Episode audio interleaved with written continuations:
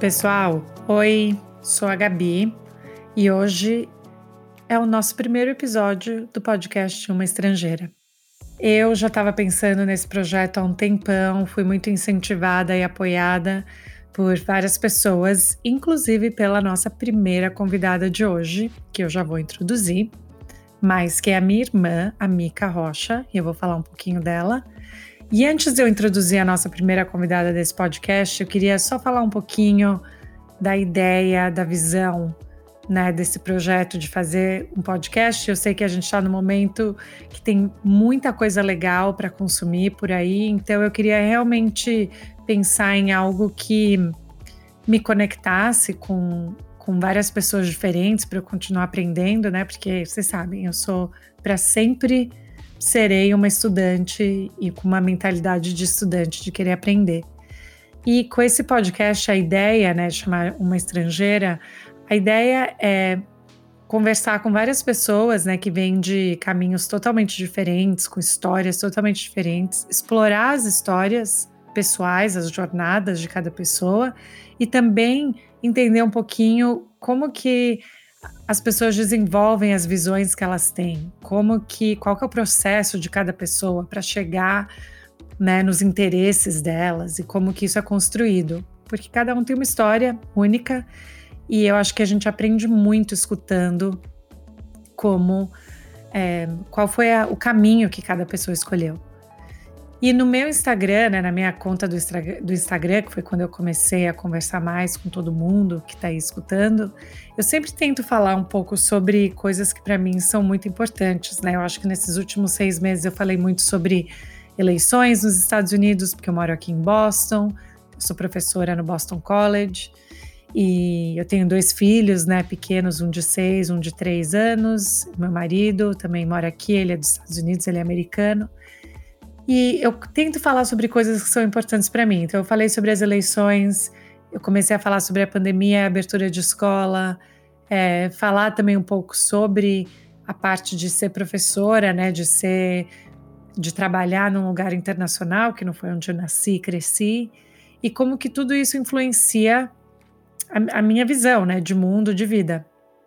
E a minha pesquisa, o que eu faço aqui né, no Boston College, eu sou antropóloga de formação, também fiz mestrado em relações internacionais e eu estudo é, a vida das famílias imigrantes nos Estados Unidos. Então, o meu livro é, que chama Motherhood Across Borders, que foi publicado pela NYU Press, né, que é a Universidade de Nova York, a, a editora da Universidade de Nova York que publicou, que foi a minha tese de doutorado que eu escrevi sobre mães que saem do México, se mudam para os Estados Unidos para continuar sustentando os filhos no México, mesmo estando à distância. Mas uma vez que elas chegam aqui, elas têm filhos e elas também têm que começar a negociar, né, aonde elas vão, para onde elas vão mandar dinheiro, se o dinheiro fica também, toda a questão de apoio, de afeto, é, para apoiar os filhos aqui e lá. E eu comecei a olhar as trajetórias educacionais né, das crianças que ficaram no México e das crianças que nasceram aqui ou, ou vieram junto com os pais para cá.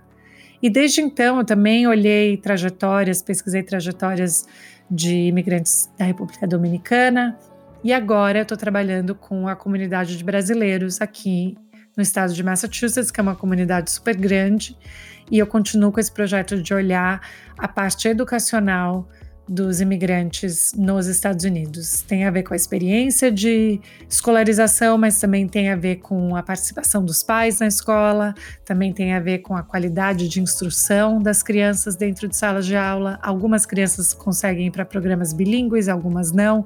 Então, tem várias coisas em jogo para entender o que eu chamo de identidades transnacionais, né? Que você está um pouco lá e um pouco cá, que é também de uma maneira ou de outra, como eu me identifico brasileira, mas agora eu moro aqui nos Estados Unidos há 13 anos e o meu cérebro, né, a minha cabeça é uma, uma cabeça que compara muito no sentido de, ah, era assim no Brasil para mim, como que é aqui, e a gente sempre se sente um pouco num, num limbo, tanto um limbo de existência, mas também um limbo político até, né, de participação política, cidadania nos dois lugares e como que isso funciona.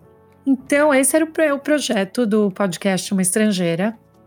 É continuar com o papo, com as conversas que a gente tem já ali pelo Instagram, mas convidando outras pessoas para contarem um pouquinho mais da jornada delas, da história delas. E aí hoje, como eu estava dizendo, eu estou super, super empolgada e feliz e orgulhosa de ter a Mica aqui comigo hoje como a minha primeira entrevistada. E para quem não conhece a Mica, Mica Rocha, ela está no Instagram, no TikTok, enfim, nas plataformas no Twitter, por aí. E a Mica é uma visionária em termos de ter antecipado muito das tendências de comunicação por mídias sociais, porque ela sempre fazia os vlogs, né? Lembra dos videoblogs? Ela já fazia isso há muito tempo atrás. Então, é, e é hoje em dia não só ela tem esse né, mais de um milhão de seguidores no Instagram e ela é uma comunicadora maravilhosa e super se conecta com todo mundo que com o público dela, mas ela também tem negócios, né? Ela tem a Misha, que vende joias e semijoias, que é fantástica, que eu sou fã, estou sempre usando. E ela tem a Margot, que vende sapatos, sapatilhas, tênis, botas, várias coisas. Então, assim, é uma ultra empreendedora, é mãe de duas meninas, minhas sobrinhas maravilhosas, a Luísa e a Olivia. E ela mora lá no Brasil, em São Paulo, perto dos meus pais. Eu morro de saudade de todo mundo.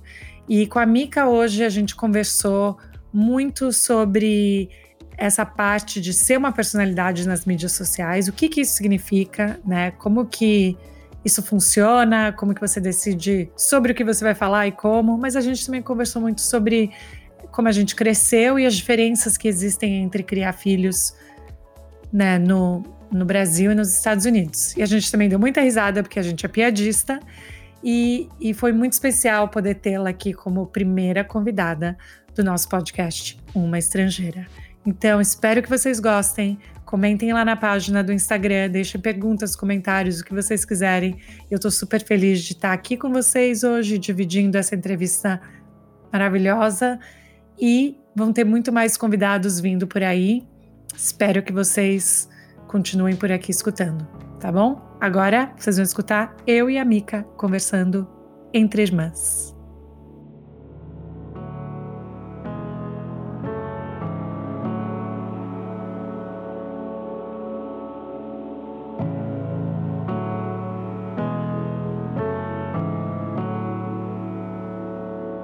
Mica! Oi! Você é a primeira convidada do podcast Uma Estrangeira. Como você está se sentindo? Está se sentindo especial de estar aqui comigo hoje? Eu estou me sentindo uma especial. Por que não a especial? Porque eu sou uma das especiais que vai participar do seu podcast. Vamos colocar assim, gente, porque esse podcast vai ser especialíssimo. Eu estou super empolgada. E como a gente já fez várias lives no Instagram, a gente já cobriu muita coisa, né, entre nós duas, eu queria aproveitar essa, esse momento para a gente falar sobre alguns tópicos que às vezes a gente não conversou muito nas nossas lives e que a gente podia falar um pouquinho mais aqui e aí ver o que, que você acha. Bom, a coisa que eu mais gosto é conversar com as minhas irmãs. O problema vai ser a gente parar de conversar, né, Gabi? Porque a gente não para de falar. Mas eu estou super empolgada porque eu acho que você é uma pessoa que se comunica muito bem nas redes sociais. Eu sempre te incentivei muito para você aparecer além de Gabi blogueira e você dá altas aulas. As pessoas adoram te assistir, te escutar, principalmente te escutar. Então eu estou muito feliz que agora você tem um podcast para chamar de seu. Agora conta para todo mundo da onde eu surgi. Da onde veio Gabi Blogueira e agora eu acabei aqui? Porque você que lançou. Tipo, da onde surgiu? Qual é a origem? Eu preciso dizer que a origem do Gabi Blogueira é um marketing meu, tá, gente? Anotem aí, Mica Rocha inventou o nome Gabi Blogueira. Não, é o seguinte, eu trabalho com redes sociais, influenciadora, tal, há muito tempo. E aí a Gabi sempre gostou uma zoada em mim quando ela via, me via falando nos stories, no, no YouTube, tipo, gente, eu tô indo para uma reunião super secreta, vem projeto novo por aí, vem coisa boa e tal. E aí ela começou a meio que a roubar meu, meu Snapchat na época, meus stories depois, para fazer um, um papel assim, Gabi blogueira, que as pessoas morriam de rir. E aí, meio que você ficou conhecida, né, Gabi? Tipo, nas redes, primeiro de tudo, como Gabi Blogueira. Exatamente. Logo depois, gente, logo depois. Só que assim, Gabi blogueira não é Gabi blogueira, né? Gabi blogueira é uma das coisas que ela faz na vida. Depois as pessoas descobriram que Gabi blogueira é professora, mora em Boston, é, já escreveu mestrado, ixi, agora vou gaguejar aqui, que eu, eu, eu das três das minhas irmãs fui a que não estudou direito, mas é que fez mestrado, doutorado, PhD, todas essas coisas aí de título que você tem que ler muito, estudar muito, ela fez. E ela tem muito a dizer, né? Ela tem coisas muito legais a dizer, ela tem ideias muito boas para serem discutidas. Gosto que você não é bélica, né? Que você tipo escuta a opinião contrária, por mais que não seja a sua. E aí a Gabi blogueira ela foi se tornando a Gabi Insta aberto no seu Instagram que está crescendo exponencialmente, né? Isso que eu achei super interessante, sabia? Porque eu fiquei muito na dúvida, eu lembro no começo, porque você sabe, a gente como irmãs, eu sou, eu adoro fazer comédia, eu adoro tirar sarro, né? Tipo, isso é uma das coisas que a gente mais faz uma com a outra. A nossa família é assim. Então, Sim. quando eu ficava fazendo isso, quando eu, aí quando você falou, ah, vai ter a sua própria conta de Instagram aberta, eu falei, mas mas qual vai ser meu conteúdo, né? Porque eu era tão, tão focado em em não tirar tanto sarro, mas fazer uma sátira divertida e leve e tal. Mas aí eu meio que comecei a falar realmente das coisas que eu penso, né, que eu entendo. E aí eu falei, nossa, tem público, as pessoas até que se interessaram. Mas eu me até surpreendi. Que 100 mil até que 100 mil pessoas estão se interessando e está crescendo, né? Então acho que até que vai bem. É, eu fiquei assim, mas aí eu tenho que te falar, e é, por, é uma das coisas até que eu queria te perguntar hoje, que eu queria que a gente conversasse, porque eu acho que você tem 1,1 milhão de pessoas que te seguem. E você tem todos os seus negócios. Você tem a Margot, a Misha, você tem colaborações em maquiagem, cabelo, enfim, tudo. E você tem que pensar muito no que você compartilha nas suas redes sociais. E eu venho, mesmo eu, eu pensando agora, eu acho que eu tenho que fazer muito essa reflexão. Às vezes eu coloco algumas coisas e eu já antecipo que vai ter chumbo grosso, entendeu? Eu já antecipo que vai ter uma reação, que vai ter uma discussão sobre aquilo. E às vezes eu fico pensando, como que você faz essa conta do que vale a pena ou do que é melhor não entrar nessa discussão? Gabi, hoje em dia eu já sei o que, que vai dar treta, né? E tem minhas tretas que eu escolho. Então tem dias que eu falo, vou nessa treta? Vou. Vou falar sobre Covid, as festas que estão rolando, que eu acho absurdo as pessoas irem em festa, darem festa, tal. Eu vou falar isso? Vou. Então eu vou lá e exploro o assunto. Mas eu já dou uma respirada funda, assim, um pouquinho antes de fazer. Não é que, ah, então você pensa, é tudo roteirizado? Não, claro que não. Mas claro que quando você vai mexer num tema polêmico, você sabe que vem também opiniões contrárias. E se as pessoas só discutissem, né, opiniões, seria até bom mas as pessoas se atacam, elas se odeiam, elas se matam, elas se xingam. Então você tem que ter sim um psicológico ali para aguentar e dar uma silenciada nas pessoas que não estão entrando numa discussão, elas estão apenas querendo te ofender e tudo mais. Então, uh, tem assuntos que eu que eu resolvo falar, que eu quero falar, mas não são todos. Eu não acho que eu sou obrigada a destrinchar todos os assuntos do mundo, abrir os jornais e falar: bom, gente, vamos lá, tópico por tópico, o que está acontecendo no mundo.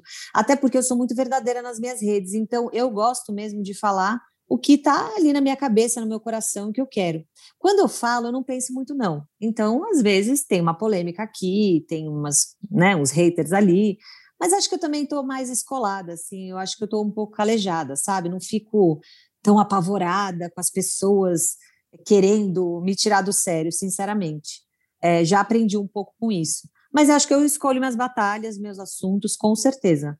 Você também sente isso nas suas, né? Porque você é relativamente nova nas redes sociais. Só que você fala de questões muito mais polêmicas que eu, né? É, você fala muito de política, você fala de posicionamento político, você fala muito do Covid, de escolas, é, preconceitos linguísticos, culturais, tudo, né? Você engloba no seu Instagram. Você já se meteu em tretas? Eu acho que isso para mim tem sido uma das uma das coisas que é bom e é ruim, entendeu? É ruim porque eu sinto que às vezes eu fico me eu fico eu penso muito antes sabe? Uhum. Eu fico numa, num processo de curadoria extrema. E, e, eu não gosto de estar nesse espaço porque eu gosto de manter a minha espontaneidade, eu gosto de manter o meu bom humor, eu gosto de manter é, relacionamentos com as pessoas. Eu sou muito curiosa, eu quero escutar o que as pessoas têm a dizer. Então, mas ao mesmo tempo, eu acho que eu comecei a pensar num, num filtro, sabe? Assim, do que as pessoas podem usar o que eu falei para ressignificar para outra coisa. Entendeu? Então, por exemplo, quando eu falo sobre abertura de escola e Covid, é, eu sempre falo muito dessa questão de que a gente tem que olhar como a comunidade está e a escola uhum. que está inserida naquela comunidade. Mas aí pode ser que, enfim, pessoas peguem o meu discurso, o que eu falei, e falem, ó, oh, tá vendo? Ela tá falando que é para abrir mesmo, e que isso. Só que, só que tira do contexto. E como antropóloga, eu sofro com isso, porque eu faço pesquisas que duram anos, né? Então, para mim, contexto é, é, a, é a regra tudo tem que ter contexto. Então, se eu não. E nas redes sociais, às vezes é difícil você ter muito tempo, porque é muito mais rápido. Né? Você está lá nos stories, você está fazendo isso. E aí eu fico sempre pensando qual é o equilíbrio entre dar um contexto, mas sem ficar uma coisa super longa que as pessoas não vão querer escutar, e falar sobre o que está acontecendo de uma maneira instrutiva, de uma maneira curiosa, de uma maneira que as pessoas queiram conversar. Então, eu acho que eu fico meio, eu ainda fico meio presa nesses campos. Faz sentido? Muito sentido. O que você falou das pessoas distorcerem a, a fala é, acontece muito, principalmente quando você está assistindo stories e você vai pulando stories, a pessoa começa a assistir o seu. Aí ela dá três puladas, ela acabou num outro assunto que você já mudou, só que ela esqueceu que você falou todo um conteúdo lá atrás. Então ela já da cabeça dela acha que você está falando isso por causa disso, por causa disso, e daí ela já te coloca naquela caixa que as pessoas adoram colocar, né? Hoje em dia, eu não acho que é só rede social, eu acho que as pessoas elas estão colocadas em caixas, né? Ou você é isso, ou você pensa desse jeito. Então, se você pensa desse jeito, você não pode pensar daquele. Ah, você não pode mudar de ideia. Se você foi isso desde o começo, então você é até o final. Então, assim, é muito difícil às vezes, é, deve ser um pouco frustrante para você, você querer discutir assuntos que as pessoas já ouvem com preconceito do que você está falando, né? Então, ela já filtra as suas palavras para o pensamento dela. E aí ela tira a própria conclusão dela de acordo com o que ela pensa, com o que ela quer escutar também. Mas eu acho que isso acontece na vida, né, Gabi? Total. Isso acontece na vida, exatamente. Eu acho que isso é até uma das coisas, quando eu, eu lembro quando eu estava falando aqui sobre as eleições dos Estados Unidos, né, em novembro, e eu, antes das eleições, eu fiquei martelando muito, falando, gente, a minha maior preocupação independente de quem ganhar, é que o outro lado saiba perder. E eu não sabia quem ia ganhar e quem ia perder. Mas eu tinha uma preocupação real do, do, de como as coisas iam se ordenar no pós-eleição. Eu sabia que ia ser confuso, eu sabia que ia ser combativo, mas assim, eu fiquei pensando, e aí na hora, eu falei, tá vendo como argumentos servem para para você colocar para frente a sua agenda, como que for, porque eu poderia ter falado, tá vendo? Eu antecipei que o lado do Trump ia se revoltar, eu antecipei que o lado do Biden ia ser isso. Mas eu estava realmente falando sobre essa parte que você falou, até essa parte de do posicionamento que você tem e questionar quais são esses posicionamentos e questionar como que você enxerga as coisas, quais são os seus viés, né, de confirmação, o que que você acha, o que você enxerga e quer confirmar e o que, que realmente você está disposto a ouvir e tentar entender um pouco mais. E eu acho que política hoje em dia é um, é um lance muito complicado que realmente ninguém quer ouvir o que o outro tem para falar. E eu não gosto de falar assim, ouvir o outro lado, entendeu? Porque eu acho que assim, se a gente falar só tem lado A ou B, também não é produtivo, porque a maioria das pessoas está num entre. Né? A maioria das pessoas tem identidade complexa, não é uma coisa ou outra. Daí, quando a gente força esse A ou B, aí a gente cai nessa cilada, que nessa é essa polarização. Caixa, né? Sim, uhum. total, total. Mas eu queria te fazer uma pergunta. Você é professora, né? E tem muita gente que, que fala, mas a Gabi dá aula do quê? Aonde? Como que ela parou lá? Acho que é uma coisa também que você pode falar sobre, né? Porque você é uma brasileira, latina, que é professora no Boston College dos Estados Unidos. Um beijo para você que está nos ouvindo. Um beijão. Mas, mas é, numa sala de aula, você também tem que lidar com muitas culturas diferentes, até porque você dá aula numa universidade onde tem pessoas de vários, várias culturas, lugares e identidades, como você falou. É, e você também tem que segurar um lado polêmico para ir para um lado mais, uh, como que eu posso colocar? Analítico. Analítico, sim, exato. É. Como que você faz isso? É, isso, é, uma, isso é, é complicado mesmo, porque primeiro, estando aqui né, nos Estados Unidos como imigrante brasileira, professora, é, mulher, né? Tudo isso também te coloca numa posição muito mais vulnerável dentro da sala de aula. Então, assim, eu tô aqui há 13 anos, eu dou aula aqui nos Estados Unidos há mais de 10 anos, então eu já passei por vários momentos de, de frustração e de, de ficar pensando, será que eu mereço estar tá aqui, né? Será que é, enfim, é essa coisa do, do, da síndrome do impostor, né? Que você acha assim, não, eu, eu, eu não mereço estar aqui. Alguém me colo... alguém vai descobrir que eu sou uma farsa e aí vão Sim, me tirar daqui. Por pura sorte, né? Exatamente. E vão me tirar daqui e, e vão me, a polícia do, do conhecimento vai me achar, entendeu? E eu acho que assim, estando na sala de aula, da mesma maneira que você estava falando aqui para você, você meio que se acostumou, calejou com essa coisa dos haters, né, dessa interação, eu também sinto que eu passei por esse processo com os alunos. Então, eu acho que desde o começo tentar entender que vão ter pessoas dentro da sala de aula que vão querer, né, é, não ser produtivo, que vão querer meio que questionar de uma maneira para tentar desestabilizar a pessoa, com certeza. Mas eu acho que para mim a minha tentativa sempre é de entender o processo, qual é o raciocínio, qual é o processo, como que as pessoas chegaram àquela conclusão. Se a sua conclusão é A, B ou C, eu não tenho controle. Essa é a sua conclusão. Mas o meu papel é olhar o pré, é antes de você chegar nessa conclusão e ter aquele processo de, de conversa. Eu acho que tem vários alunos que topam isso e tem vários alunos que não topam, que querem, enfim, outro tipo de instrução, que não é um tipo tão baseada no diálogo e na, e na conversa que constrói.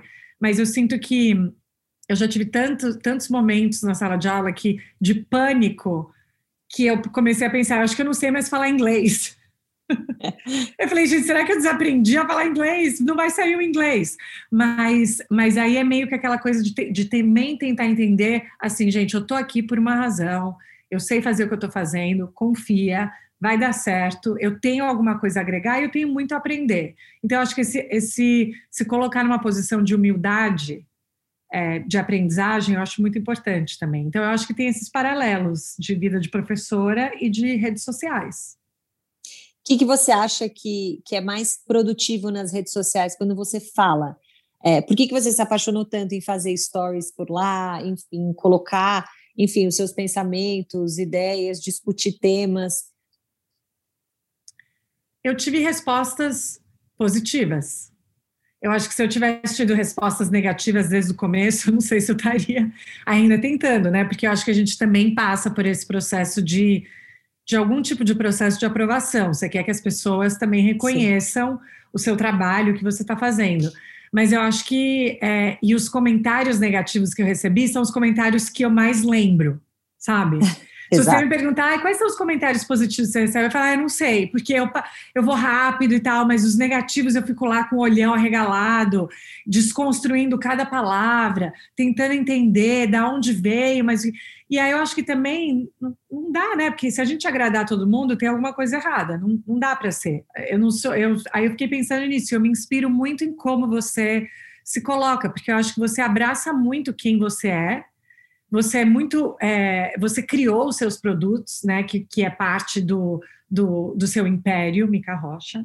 Mas assim, o que você criou é parte de você, entendeu? É tudo extensão sua, não é algo artificial. Então eu acho que assim, quanto mais eu consigo ser quem eu sou, melhor eu me sinto nesse momento. Então eu achei que no Instagram eu pude ser quem eu sou.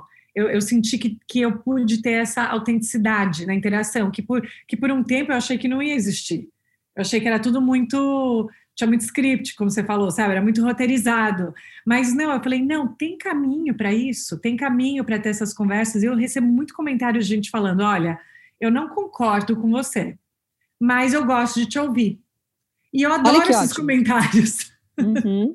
Porque essa é a vida, né? Uhum. Assim, a vida não é você sair concordando com todo mundo e todo mundo fala, mas é realmente o, o o contrário ali da, da sua opinião fazer sentido de alguma maneira. Eu, eu ouvi você falando outro dia que eu gostei. Escute uma opinião contrária à sua, nem que ela sirva para deixar a sua opinião até mais forte sobre o que você pensa, né? Mas escute. Eu já fiz esse exercício de pegar uma pessoa que eu tenho ódio né? E falar assim, eu vou assistir essa pessoa até o final, porque, porque eu preciso entender porque eu tenho tanto ódio, né? E olha só, quando eu fui assistir aquela pessoa que eu tinha ódio, era uma coisa política, tá, gente? Não era pessoal. Eu fui escutar tão de coração aberto que teve uma coisa ou outra, uma coisa ou outra, tá? Não era muita, mas que fazia sentido, que eu concordava. E aí você pensa, né? A gente concorda em muitas coisas, né? Mas é o que você falou, a discordância ela grita a gente quer brigar, a gente quer xingar o outro. Eu não concordo. Então, o que você está falando não é o que eu penso. Olha que loucura, gente, mas tudo bem que, que você fala não é, o, não é o que você pensa, né? É, tá tudo certo. Mas é isso, a gente olha os comentários negativos, a gente lembra mais do que os positivos. Quando alguém concorda com a nossa frase inteira, mas menos o finalzinho, é o finalzinho que pega. Então, eu acho que, que é, uma, é um bom exercício a internet, né? Até de você engolir um pouquinho do ego e falar, ok, não estou agradando todo mundo tudo bem, vou continuar.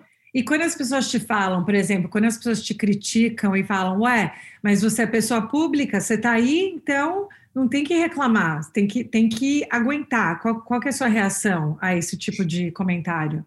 Eu vou te falar, eu, eu, já sofri muito preconceito com a profissão influenciadora desde o começo, né? Primeiro que, gente, blogueiro, influenciador, tal, é, é tudo uma são é, é tudo um saco de pessoas que não fazem nada da vida, vivem tomando sol com aquele com aquela caneca de abacaxi e um refresco pink que vai tirar uma foto naquele bronze maravilhoso, um corpo escultural, numa piscina cinematográfica. Eu acho que as pessoas têm essa essa Uh, visão. Não culpo, claro, tem algumas imagens que ficaram muito fixadas da blogueira, da influenciadora, né? Que eu acho que algumas algumas pessoas ajudaram nisso, sim. Mas é isso, as pessoas resolveram olhar para esse estereótipo e não ver outros, né? Uh, no, o que, que você me perguntou mesmo? Desculpa. Quando as pessoas falam para você, se você é pessoa pública, tem isso, que aguentar. Isso, isso aí. aí. É porque é a mania de raciocínio. Aí você já tem esse estereótipo, né? As pessoas já te acham tudo aquilo do drink colorido na piscina, tal, que você não faz nada, você fica o dia inteiro postando foto e é isso. E aí, quando você toma um hate na cara, a pessoa fala: ah, mas você é pessoa pública, né? Tá lá na piscina tomando drink, tem que escutar isso mesmo. Número um, não fico na piscina tomando drink, né? Se ficasse, poxa, é, não conseguiria trabalhar tanto que eu trabalho. Então, não dá para ficar tomando drink para fazer tudo que eu faço, precisa levantar a bunda e trabalhar. Segundo, ser pessoa pública, influenciador, blogueiro, que você quiser chamar, não é ser saco de pancada, ser humilhado, né? Não é assim. Você não encontra a Jennifer Aniston na rua e fala: Meu, seu cabelo tá horrível, posso falar? Você é muito chata. Você não faz isso, entendeu? Você não encontra o Brad Pitt e fala: Meu, você é um sacana, você é um filho da. Entendeu? Tipo, você pode até pensar, mas você não fala. Então, eu acho que as pessoas têm que segurar um pouco a onda nessa coisa do hate, né? Ser humilhado é muito, muito, muito diferente do que você dizer uma opinião contrária, discutir um assunto, mas ser humilhado não. Sim, até porque eu estava pensando muito nessa essa questão de né, que agora com, com, com as mídias e tudo isso, como as pessoas elas são arrastadas às vezes, né, por um tempão, por alguma coisa que elas falaram, que elas fizeram, e tem muitas coisas importantes que têm que ser faladas para serem corrigidas. Tipo, se a pessoa está falando, fazendo coisas que, tão, que são ofensivas, enfim, complicadas, elas têm que ser corrigidas, e eu acho que esse exercício de vir falar para todo mundo eu errei, eu estou aprendendo isso e aquilo, enfim, todas as, as, maneiras, eu acho que isso vale muito mais a pena, mas eu acho que também tem uma percepção que se a gente criticar alguém, já é automaticamente querendo cancelar, mas às vezes é uma crítica para a pessoa realmente melhorar, uma correção. Você acha que tem uma diferença entre uma crítica para correção de alguma coisa versus o cancelamento, a ideia do cancelamento? Ah, eu acho. A ideia do cancelamento é muito agressiva, né? As pessoas chegam assim lotadas de, de regras, né? E falando que tal pessoa fez que não estava certo, então que as pessoas não deveriam consumir aquele conteúdo e tal, tal, tal, tal, tal, e fica uma coisa muito pesada. Que eu acho que é um, um, uma, uma questão que todo, toda pessoa que está na internet tem que ter essa responsabilidade de criticar com responsabilidade, né? Então, assim, você, Gabi, não gostou de alguma coisa que alguém falou sobre tal tema, você pode criticar, mas você vai saber um jeito que você não vai atrair o ódio das outras pessoas, mas uma reflexão, pode ser? Acho que tem esse caminho, né? Não acho que ele é muito assim, ah, esse é um caminho, o caminho do cancelamento é outro, porque eu também acho que cancelar é uma escolha que as pessoas fazem, né? Uhum. Eu acho que você vem com o ódio que você tem dentro de você, com a raiva que você já tá, e aí você despeja em alguma coisa, né? Porque se você tá meio da paz ali, tranquilo, só refletindo, talvez você não tenha vontade de cancelar ninguém e, e tenha vontade de refletir. Mas tem gente que não tá nessa vibe. Tem gente que tá na vibe de cancelar, de odiar e de linchar. Né? Então, por mais que você promova uma reflexão educada e tranquila, pode ser que o seu público reaja de outra maneira. Isso você não tem muito controle. Por isso que eu acho que é tão importante você ter responsabilidade na hora de fazer uma crítica, né? Você acha? E, e, assim, por exemplo, quando. Porque eu fico pensando, no seu caso, você tem várias marcas associadas a você. Então, essa responsabilidade você sente que aumenta em, nas suas colocações, ou você já passou por alguma, alguma situação que a marca meio que falou: olha, se falar isso, isso e aquilo não é o que a gente quer. Tipo, já, já, já teve discussão desse jeito em termos de valores associados à marca e você sendo a pessoa está fazendo a campanha deles. Agora você tem os seus negócios, então são totalmente dependendo de você. Mas assim, essa experiência de trabalhar com publicidade, como que isso fica com a sua liberdade de se expressar no seu Instagram? Sim, é, eles, assim, a marca, para quem não sabe, quando você faz uma publicidade, a marca te manda um briefing, né, daquele produto, daquele lançamento, daquela campanha, e você, é, hoje em dia, fala do seu jeito, faz o seu roteiro, do jeito que você quer. Mas isso foi algo que é, eu conquistei com o tempo, né? De, às vezes, perder uma campanha, uma marca e falar: não, eu não quero falar desse jeito, eu não, não sou engessada assim, eu quero construir do meu jeito. E a marca falar, poxa, a gente queria muito que você construísse, mas a gente também está engessado aqui, né, com pessoas acima de nós, a gente não consegue ainda fazer desse jeito, então fica para a próxima, e uma próxima até acontecia. Hoje, não, hoje é muito mais flexível. Eu digo o que eu quero falar, com que marcas eu trabalho, com que marcas eu não trabalho. É, assim, é muito constante, não estou falando isso de, de se achando, e mas é, é, é muito comum eu dizer não hoje em dia, né? Porque hoje em dia, primeiro, como você falou, eu tenho minhas marcas, então eu sou muito focada nelas. E segundo, eu quero falar de marcas que eu amo de paixão, que eu gosto, que eu tenho prazer, que, que eu sei que eu vou conseguir fazer um conteúdo à minha cara, né? Então, para isso, você tem que dizer não para muitas marcas. O que, que acontece nessa profissão? É, Gabi, eu acho que você também poderia falar do seu lado com publicidade, né? Como é que você faz isso? Mas o que acontece nesse lado de influenciador? É, muita gente pega tudo o que vê pela frente, né? Pega todos os trabalhos de todas as marcas possíveis e impossíveis e fica uma coisa extremamente engessada, fica uma coisa é, é, forçada, que ninguém presta nem atenção no produto que você está falando. Então, é, hoje eu tenho uma liberdade muito grande.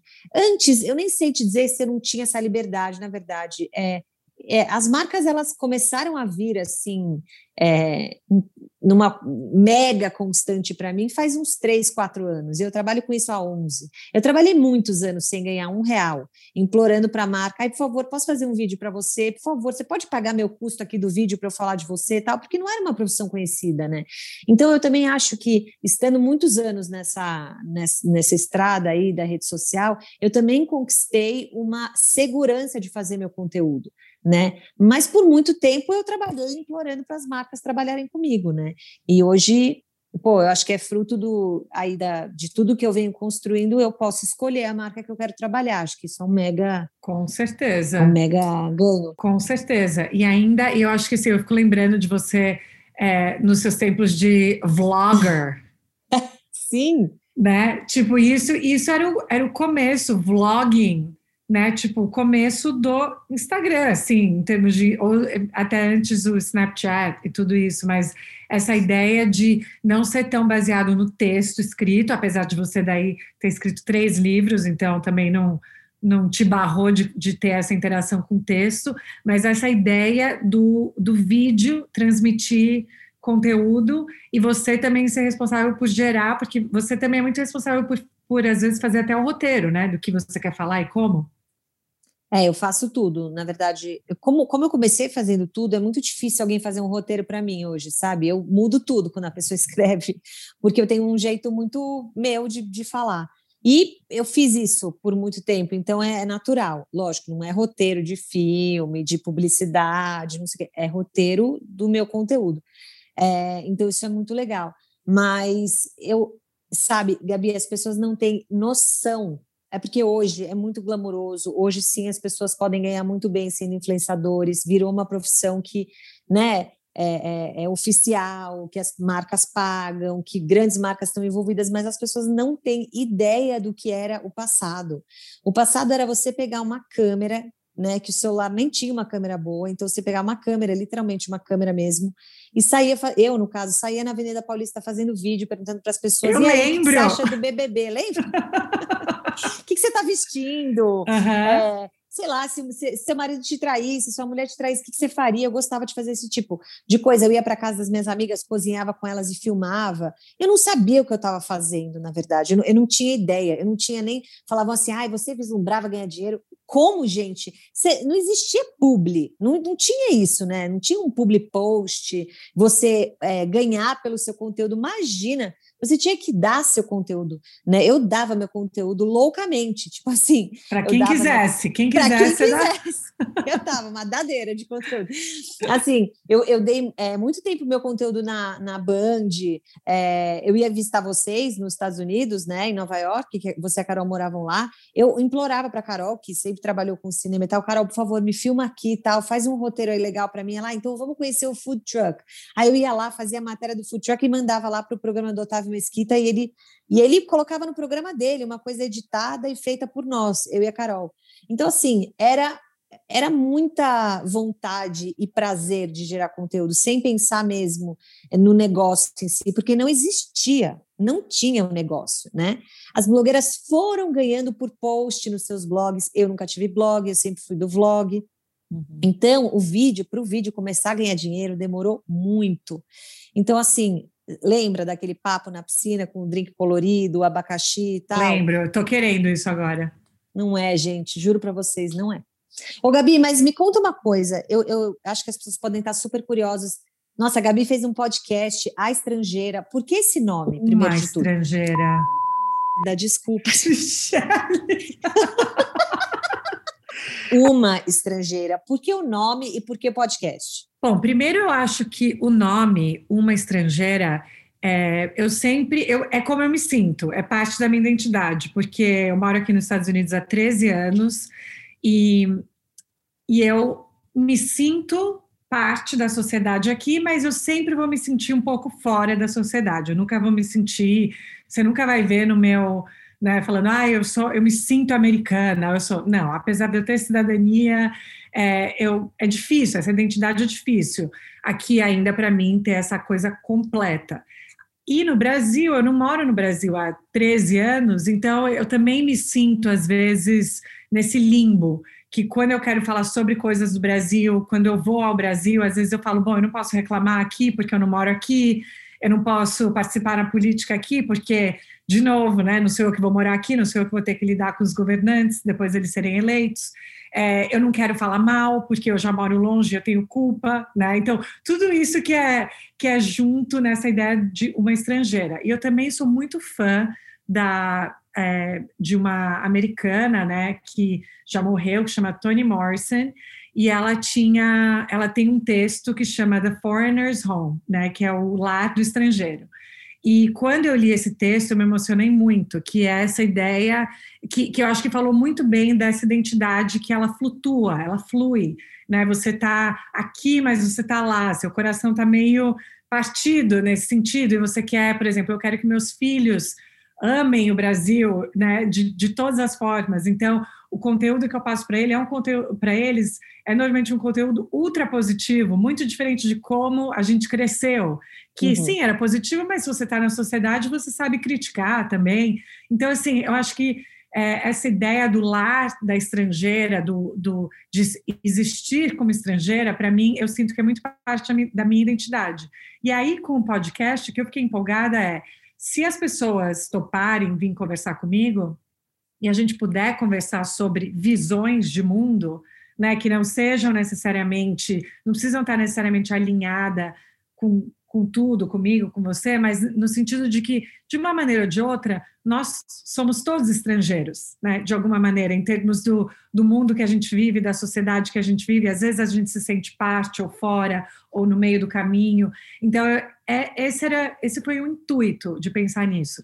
E eu prefiro ser escutada do que ser vista, né, Mica? Porque eu não sou muito da maquiagem, meu cabelo às vezes está lavado, se é um dia de sorte, e, é, e aí eu pensei, poxa, que maneira boa de, por exemplo, tudo que eu já tento cobrir lá nos meus stories, se eu conseguir levar para um lugar que exista e possa ficar arquivado e, e, e, isso possa ser escutado depois, eu acho que poderia ser uma, uma experiência muito bacana nesse sentido. Mas, assim, foi mais por isso, porque eu falei, eu da frente da câmera, você sabe, eu não tenho, eu não consigo ter cara neutra. Meu rosto nunca é neutro, eu estou sempre tipo, fazendo alguma cara. Então, pelo menos assim, as pessoas só me escutam. Se alguém falar alguma coisa que você acha, tipo, ah, meu Deus, ó, você só dá uma respirada aqui, ninguém vai nem perceber.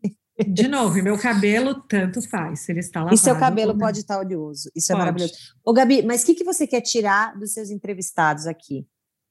Ah, eu acho que vai variar, sabe? Eu estava pensando assim, para mim é muito importante é, entender sobre o processo de cada pessoa. Então, por exemplo, você como influenciadora, para mim é muito importante entender quais são seus processos, como você pensa sobre isso, quais são as coisas que você tem que ponderar quando você toma decisões do que falar, porque você é uma mídia. Então, isso é um peso e uma responsabilidade muito grande, mas também é um trabalho. Né? Então, acho que assim, isso para mim é muito importante. Mas eu, eu vou adorar conversar com pessoas sobre questões em saúde, educação, política, cotidiano, cultura, enfim, pessoas que estejam pensando em como elas estão passando o conhecimento delas para os outros e como que elas fazem essas ponderações de lembra que você falou no começo? Que treta que você compra?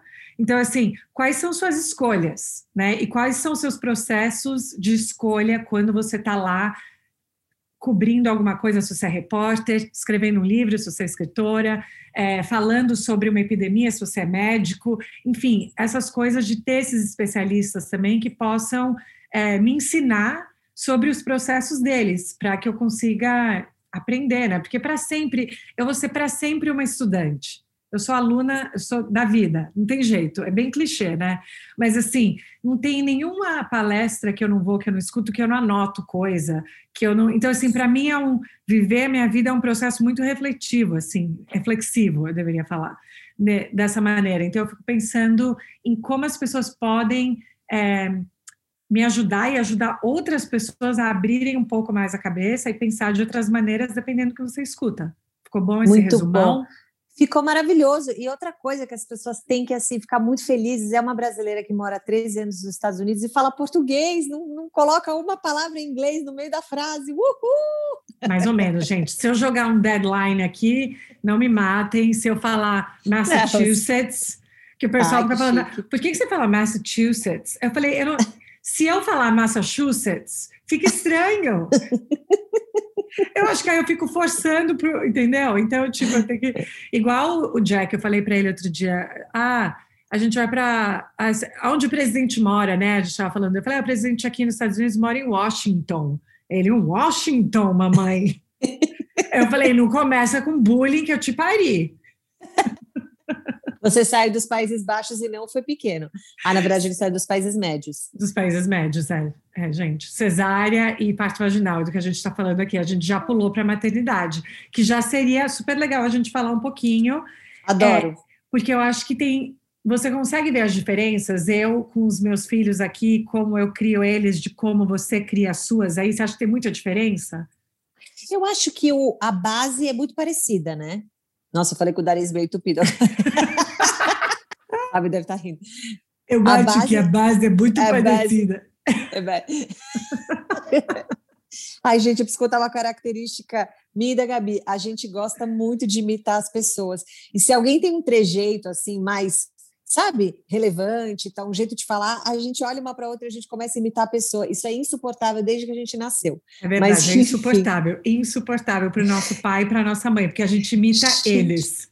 Não, a gente imita eles, a gente imita a avó, a gente imita tio, tia, viu, tio, tia? A gente imita vocês, vocês não sabem, mas a gente imita, a gente imita amigos. É insuportável. A gente não para de imitar as pessoas, mas tudo bem, é um é uma base nossa aí, ó, tá vendo? Por tá exemplo, vendo? É a gente imita nossos filhos. É verdade, é verdade. Mas você acha que então a base é muito parecida? Eu acho que a base de valores assim é muito parecida, porque a gente cresceu, né, dentro de uma casa onde os valores eram muito colocados assim como honra, né, o que você tinha que ser, você pode querer ser tudo, mas você tem que ser honesto, você tem que ser uma pessoa que tem é, compaixão pelo outro, você tem que pensar, né, não só, não só no seu umbigo. Nossa, essa frase a gente Nossa escutava muito. Nossa né? senhora! Uh! Acho que essa que eu mais escutei na vida. Para de olhar só para o seu umbigo, para de pensar só em você. Você é egoísta, não sei o quê. Isso que a gente era em três, né? Assim, não dava tempo da gente ser egoísta, a gente tinha que dividir tudo, tudo, tudo. mais, mas mas, enfim, acho que nossos pais tinham um pouco de receio do egoísmo, eles Eu também acho. Isso, também né? acho, sim. É, eu acho que a gente é bravas assim com os nossos filhos nessa parte de educado, tipo, deles falarem por favor, obrigada, deles tratarem as pessoas bem. Eu acho que a gente é bem chatas nisso, assim. Chatas eu digo porque até fica meio over às vezes, sabe? Às vezes eu fico que nem uma, um disco velho. Cadê por favor? Cadê por favor? Cadê por favor? A minha mãe outro dia falou: "Me chega, ele já falou, por favor. Eu sei, a mamãe uma vez falou para, uma vez a mamãe falou para mim, se ele falar, porque estava acho que no café da manhã, daí ele falou, vovó, eu quero pão, deu, fala por favor dele, vovó, eu quero pão, por favor. Vovó, eu quero leite, deu, fala por favor. Ela falou, se ele falar esse primeiro, por favor, eu já vou entender que é para o café da manhã, tá bom? Aí, pois tipo, é. ele, ele, já, aí ele já acordava e falava, vovó, por favor, do café da manhã, tá? Já vi com uma placa, por favor, olha, tudo que eu pedi é por favor, tá? Na próxima tá hora já tá no por favor, tá? Depois é, a gente não, dá um. Isso, isso a gente é bem chato, assim, eu vejo, nós três, né? A gente fica no por favor, obrigada, como fala, não fala assim, tem que falar de tal jeito. Mas é que eles ensinaram a gente assim também, né? Então é difícil você não passar isso. É, mas lógico, as culturas são muito diferentes, né, Gabi? Você cria seus filhos nos Estados Unidos e eu no Brasil. Tipo assim, já de viver aqui, viver aí, já são coisas muito diferentes, né? Aqui no Brasil a gente tem um outro tipo de, de clima, isso já muda, né? Tipo assim, é, seus filhos passam, sei lá, cinco meses na neve, um mega frio. É, sei lá, aqui não, não sei. É joga é na cara, joga na cara. Aqui a gente está com o drink de abacaxi na mão na piscina. Não, mentira. Mas é, tem, tem a coisa cultural do, do, Brasil, do brasileiro, né? Que é essa coisa da família barulhenta, nossa é, né? Eu sou super, e de falar e tal. Acho que você leva muito isso para os seus filhos, é, essa veia brasileira né? Então eles são bem abrasileirados, eu digo, no ótimo sentido da coisa mesmo.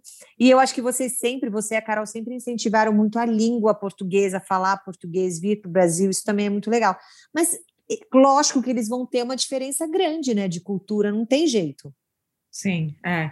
é eu acho, eu, ve, eu, vejo muito assim, eu, eu concordo com você que a base, eu acho a base muito parecida. É, eu vejo quando você fala com a Luísa, e com a Olivia ainda não, porque, por favor, ela é uma baby, né? Mas, assim, quando você fala com a Luísa, é muito parecido de como eu falo com o Noah e com o Jack. É, eu acho que a, uma das diferenças principais que eu vejo é que aqui a gente não tem família, né? Aqui. Então, é. a gente é meio que. Então, a gente acaba sendo uma unidade mais compacta. Eu digo Alex, eu, o Jack e o Noah. A gente é meio para onde um vai, os quatro vão, né? Então, assim, tudo meio que um bloquinho indo junto, porque não tem essa coisa de tipo, vai para casa da avó, ou os amiguinhos do prédio, ou alguma coisa assim, sabe? Essa parte, eu acho que isso é, acaba sendo, e para os meninos é legal isso, mas ao mesmo tempo eu sinto falta deles também terem uma, uma abrangência maior no, no, no círculo mais íntimo deles entendeu? E eu acho Sim. que a gente está desenvolvendo isso com alguns amigos aqui, mas nunca vai ter o equivalente é, de alguma das minhas irmãs ou dos meus pais, né? Ou mesmo dos pais do Alex. Eu acho que não vai ter o equivalente disso se não morar perto. Então, eu acho que isso faz muita diferença. Eu também acho que a outra diferença é a liberdade é, física que eles acabam tendo aqui por eu morar num, numa cidade pequena, né, que não tem violência, assim, nesse sentido que não tem muita insegurança. Então, eles têm uma, eles são, eles ficam mais espalhados, assim, né? Parque, bicicleta, essas coisas.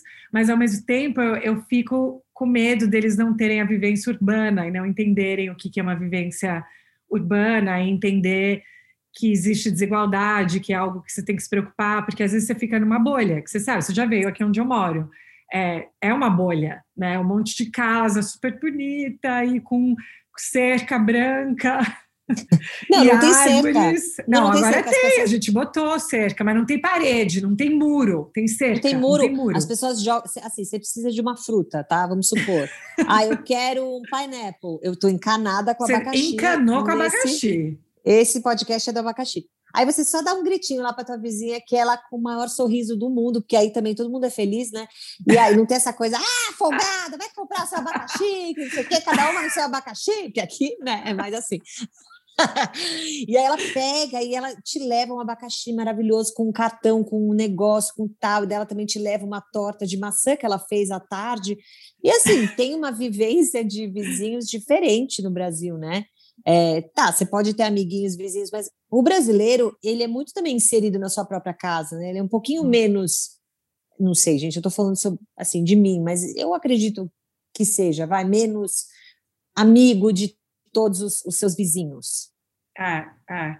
É, essa é uma boa pergunta. Eu não sei como que isso funciona. Talvez dep dependendo, talvez, da região, dependendo, né? Porque eu imagino que se for se forem lugares menores, pode ser que as pessoas seja mais, mas eu, eu, concordo com você, crescendo em São Paulo, a gente, né, nem sabia quem morava no prédio, era uma coisa assim, meio cada um, cada um no seu, no seu lugar, não, assim. Se alguém chegar aqui na minha casa querendo dar uma papiada, tomar um café, eu vou achar que eu tô, não sei, entendeu? Você vai ficar em tá choque. Você vai choque.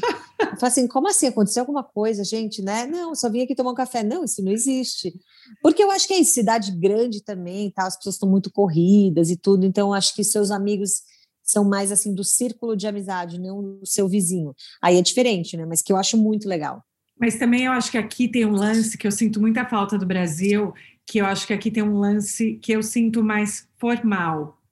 Tipo, eu sinto Sim. que no Brasil é mais informal no sentido de atraso, ou, ou ficar no restaurante sentado por mais tempo, ou tipo, sei lá, mas atraso eu digo assim, é flexível, você mudou o plano, não é o fim do mundo sabe? Mas aqui, tipo, aqui eu acabei sendo socializada nesses 13 anos, tipo, se você atrasa, é um desrespeito de uma maneira, e eu, e eu meio que internalizei isso, sabe assim? E eu falo, putz, cadê aquele, aquele meu senso de ser mais flexível? Eu não sei se eu já tive isso na vida ou se eu estou imaginando, porque eu acho que eu sempre fui meio assim na vida. Mas eu acho que assim, às vezes eu sinto um pouco de falta dessa coisa mais, um pouco mais informal e, e mais relaxada de interagir do que aqui. Aí eu, eu fico pensando se isso vai ter algum impacto nos meninos crescendo. É, ou se eles sempre vão me ver, porque o Jack sempre fala, mamãe, você fala com todo mundo, você dá oi para todo mundo, você pergunta as coisas. Eu falei, ah, não sei, mas também é minha personalidade, né? E, é a e, famosa boca de sandália. Famosíssima. Então eu fico, eu quero muito que eles tenham esses valores, né? Que a gente cresceu com com jantares, almoços em família, conversando na, ao redor da mesa por muito tempo. Quanto tempo a gente fica na mesa quando a gente Nossa, janta? Nossa, umas quatro horas, assim, quatro fácil. horas. O Renato, meu marido, quer morrer, porque ele é brasileiro, por exemplo, mas ele veio de uma cultura que ele come e sai da mesa, entendeu? Aí ele fala, você vai ficar quatro horas na mesa? Eu posso dar uma saída? Mica, eu não sabia disso. Ele tem que falar com o Alex, porque o Alex, ele aprendeu a ficar na mesa depois de 10 anos, mas ele já sentava na mesa nervoso, tipo, ai meu Deus, e aí, que horas vai acabar? Será que vai, será que a gente vai emendar o almoço, o jantar? Será que tipo, mas hoje em dia ele é totalmente relaxado e tal com isso, que eu acho que é super legal. Mas no começo eu lembro dele ficar meio assim em pânico. O que, que a gente vai falar na terceira hora, quarta hora, quinta hora? E eu assim, gente, não se preocupa, assunto não falta. Vai fluindo. É tipo podcast, você vai conversando. Mas é isso, isso é uma mania que a nossa família tem. Eu não sei quem está ouvindo a gente deve ter, deve falar, nossa, minha família é igual, ou não, minha família não é. Mas assim, que a gente gosta de passar horas conversando. E não são todas as pessoas que gostam, entendeu? Não então, são. às vezes, a gente tem que perguntar para a pessoa se ela quer dar uma saída, uma volta, né? Porque quer a gente dar uma soneca. Mas... É, é. Quer viver fora da mesa. Às vezes acontece da pessoa querer, né? Sim. Então, eu Total. acho. E, e me fala então agora, para a gente terminar, o que, que o, a pandemia trouxe para você em termos de como afetou seu trabalho e, sua, e a maternidade para você? Porque você teve a Luísa antes da pandemia e você teve a Olivia no meio da pandemia. Então, como que isso para você tipo afetou maternidade e trabalho durante uma pandemia? Eu acho que essa pandemia me fez descobrir que eu, eu não sou uma pessoa tão estressada como eu, como eu achei que eu fosse, assim, porque eu estava grávida é, no, assim, no começo da pandemia, naquele caos, que nem sabiam o que, que grávida, né, se, se pegasse Covid, o que, que poderia acontecer e tudo, mas eu respirei fundo e fui, é, fiquei muito em casa, né, muito mesmo, estou em casa a maioria do tempo, é, então acho que na maternidade, o que, que aconteceu? Eu fiquei mais ainda junto das minhas filhas, né, o que é muito bom, mas tem um lado também de, de de um band-aid que a gente está tendo que arrancar uma da outra, né? Porque a gente ficou esse ano todo muito juntas, trabalhando de casa e tudo, e agora ela começou a ir para a escola e tudo mais, a Luísa, minha mais velha. Então, eu acho que é um processo também da gente se desapegar um pouquinho, porque a gente estava vivendo juntas o tempo todo, né? É, mas foi para mim foi muito enriquecedor assim é, ficar do lado da Luísa nesse crescimento dela. Eu tenho uma rotina flexível, né? Eu, eu estaria do lado dela, mas não tanto quanto eu estive nesse sentido de todas as refeições em casa e todo mundo junto e todo mundo aprendendo e com medo também, né? Não é que você está de uhum. férias com seus Sim. filhos. Então, sim, isso foi desafiador. Ter a Olivia na pandemia foi desafiador, mas pensando no, no, copo meio cheio, vai, foi muito bom no sentido de não receber visitas, não ter que ficar dando atenção. Então, eu fui uma mãe muito mais focada nas coisas hum. que eu queria fazer com ela. Tipo, ah, eu queria que a amamentação fosse melhor dessa vez. Então, eu não tinha. Eh, a gente acha que é, que é bobeira, né? Mas eu não tinha visita, eu não tinha gente em casa. Eu não tinha tem uma pressão, não tem audiência, né? Audiência, audiência. para ver você fazendo. Sim. Exato. Então, assim, eu me dediquei a isso sem pressões externas. Foi muito bom. Foi, foi aliás, um, um puerpério muito mais tranquilo do que da Luísa. Claro, segundo ah, filho, interessante. Né? Você sabe. Não, mas interessante um puerpério no meio de uma pandemia ser mais foi. tranquilo. É. Foi. Foi. Eu não senti, eu senti o baby blues na maternidade. O, o segundo dia bateu forte que eu virei para o meu médico e falei: eu preciso ir para casa, eu não quero mais ficar no hospital, por favor, por favor, por favor. E eu podia ir para casa, então foi ótimo. Mas assim, eu fiquei bem deprê naquele dia. Eu acho que eu estava com saudades da Luísa. Eu comecei também, eh, você sabe, né? O segundo filho, legal, mas você fala, e aí, como é que eu vou dar conta, né? É. Vai dar, não vai e tal, aquela queda hormonal maravilhosa, tudo. Então foi esse dia que foi crítico. Eu voltei para casa, foi melhorando muito. Então essa parte foi muito boa. E eu criei a Misha, a minha marca de acessórios, no meio da pandemia também, né? Quando eu estava grávida da Olivia e quando ela tinha dois meses, eu lancei um e-commerce. Uma loucura, uhum. né? Ia com a bomba de leite para o escritório, tirar o leite, mandava o leite por uma pessoa, depois eu vinha para casa, depois. Eu... Assim, foi uma loucura da qual, ah, você repetiria? Não, não repetiria, não repetiria. Mas foi um, uma vivência muito interessante de, de guerra mesmo, assim, no bom sentido de você ir lá e fazer tudo que você tem que fazer, ver a força que você tem, a capacidade que você tem de se reinventar, de dar conta. Eu acabei o ano bem cansada, mas foi legal, assim, sabe? Agora, o lado da pandemia é desastroso de tudo, né, Gabi? Principalmente uhum. aqui no Brasil, Sim. que o negócio tá muito, muito ruim, né? A gente é um dos piores países que está lidando com essa pandemia é uma coisa assim triste. Então tem um lado que eu nem preciso dizer que é desastroso. Agora, se você falar, ah, não, fala de algum crescimento pessoal, eu falaria disso. É, não faz sentido. E faz você? Sentido.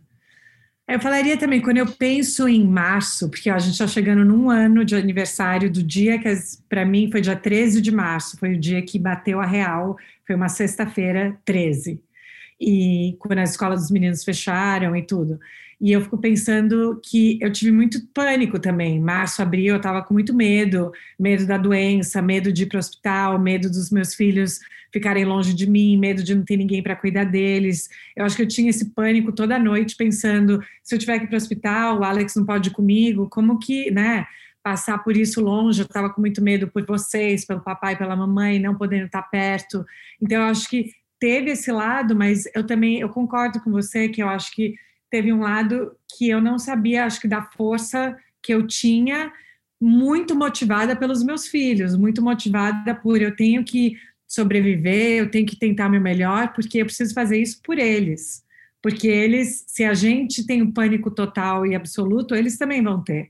Né? Então, eu acho que eu pensei muito nisso durante é, esse ano. Eu começo a pensar também que eles são pequenos só por um pouquinho de tempo, né? Então, é, eu me senti grata de, de, ter um trabalho que eu pude trabalhar de casa, que eu pude estar com eles. É, eu me senti muito, muito privilegiada por isso, num, no mercado, pelo menos no mercado da, de academia, de professores, que a maioria das mulheres não conseguiu ser produtiva, que a maioria das mulheres não conseguiu escrever artigo, publicar, fazer nada disso, e você vai ficando para trás. E, e, aí outros né, colegas de trabalho vão tendo promoções e tudo isso, e você fica para trás porque pelo seu é, pelo fato de você ser a cuidadora principal. Sim. Então eu também refleti muito sobre isso e eu acabei abraçando e falando a gente é, tem que falar abertamente sobre isso, a gente tem que falar sobre as diferenças de, de gênero em termos de cuidar das crianças e, e responsabilidades, a gente tem que fazer muito melhor pelas mulheres. Eu acho que ainda falta muito para a gente poder criar um espaço igual e justo né, para as mulheres. Então, acho que eu refleti muito nisso. Mas, ao mesmo tempo, vendo eles crescer, crescerem saudáveis, eu acho que eu fico pensando né, que privilégio e que felicidade que eu posso, pelo menos, estar junto. Mas, olhando né, 500 mil pessoas morreram aqui, o Brasil já está em 250 mil pessoas que morreram. Pensando nas perdas e pensando na tristeza, são, são dias bons e dias ruins, né? Eu acho que a gente passa. É, e eu acho que a gente aprendeu, faz um ano, que a gente aprendeu a, a lidar com a incerteza, hum. né, do amanhã. E eu não sei se você sente isso, assim, mas meio que eu entreguei na minha fé mesmo, sem falar de religião, mas tipo, na minha fé, do tipo, bom, eu estou fazendo o meu melhor, a gente está aqui se cuidando, fazendo o nosso melhor e, e, vamos viver isso, que não era uma coisa que a gente tinha, né? É, sei lá, antes da pandemia, se você lembrar, você tinha, você acordava, se trocava, deixava seus filhos na escola, ia trabalhar, voltava, existiam é, é, doenças e, e, coisas do mundo, sim, mas nunca a gente viveu uma epidemia, né, uma pandemia desse tamanho e tal, e com tanta incerteza. Então, eu acho que a gente também conseguiu trabalhar um pouco ou não, né? Mas trabalhar um pouco o nosso psicológico para entender que são dias e dias, como você falou, né? Se hoje foi bom, comemora hoje. Amanhã a gente não sabe como vai ser.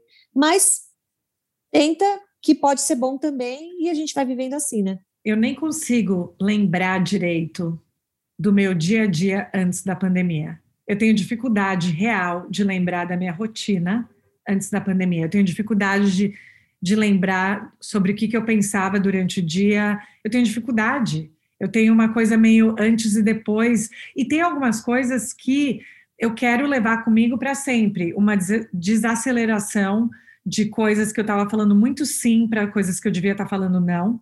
Sim. E que eu está, que enfim, eu acho que isso também foi um, um freio para repensar é, o que, que, realmente eu consigo dar conta e ver, né, que a gente não, não dá para fazer tudo, que a gente tem que pensar nisso, mas eu tenho, mas olhando nível de desemprego, pessoas perdendo trabalho, pessoas, eu só posso dizer, só, só dá para a gente ficar grato, né, ao que a gente tem, porque... Não, total, e você falou uma coisa, eu não, não lembro, assim, como eu vivia muito antes da pandemia, né, eu fui ao supermercado, e aí eu entrei no carro, e, e não estava de máscara dentro do carro, né? Eu sempre desço moro em prédio, desço no elevador de máscara, tiro a máscara no carro e aí eu coloco quando eu vou sair. E aí eu abri a porta sem a máscara, né? Estacionei o carro e abri a porta sem a máscara. Eu dei um berro sozinha. Eu, a máscara, meu Deus! Aí o moço que estava um pouco longe assim de mim falou assim: Nossa, achei que você tinha prendido seu dedo no carro, tinha quebrado seu dedo e tal. Eu falei: Não, a máscara. Ele começou a rir. Mas assim, é, realmente a gente vive uma tensão. É, acho que quem se cuida, quem pensa nisso, né, todos os dias, você vive numa tensão de sobrevivência mesmo, né? uhum. né?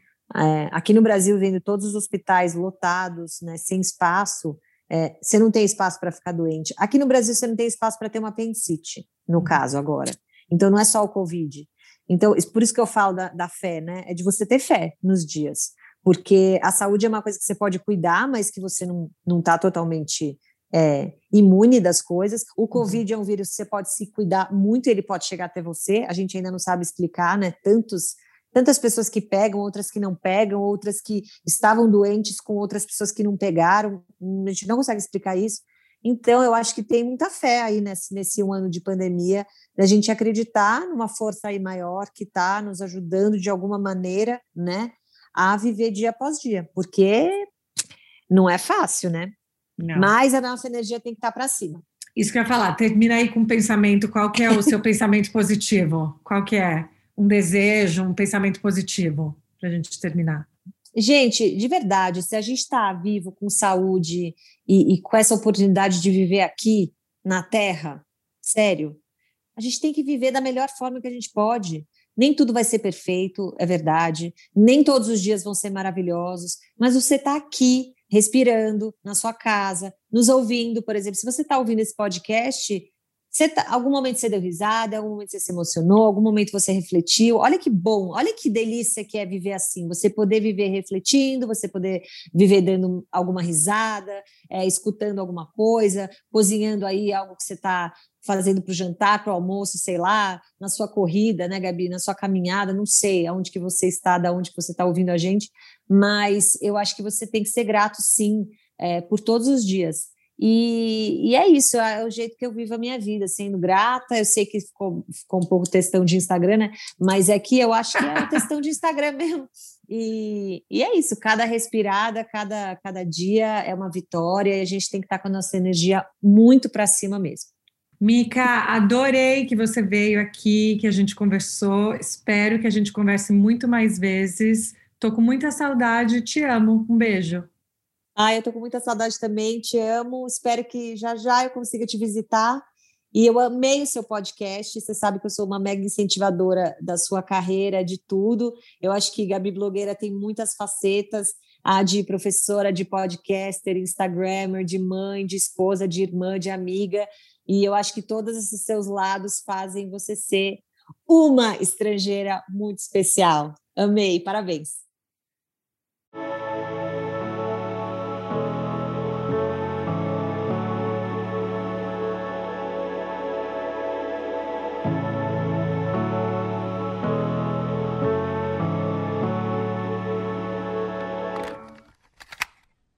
Boa.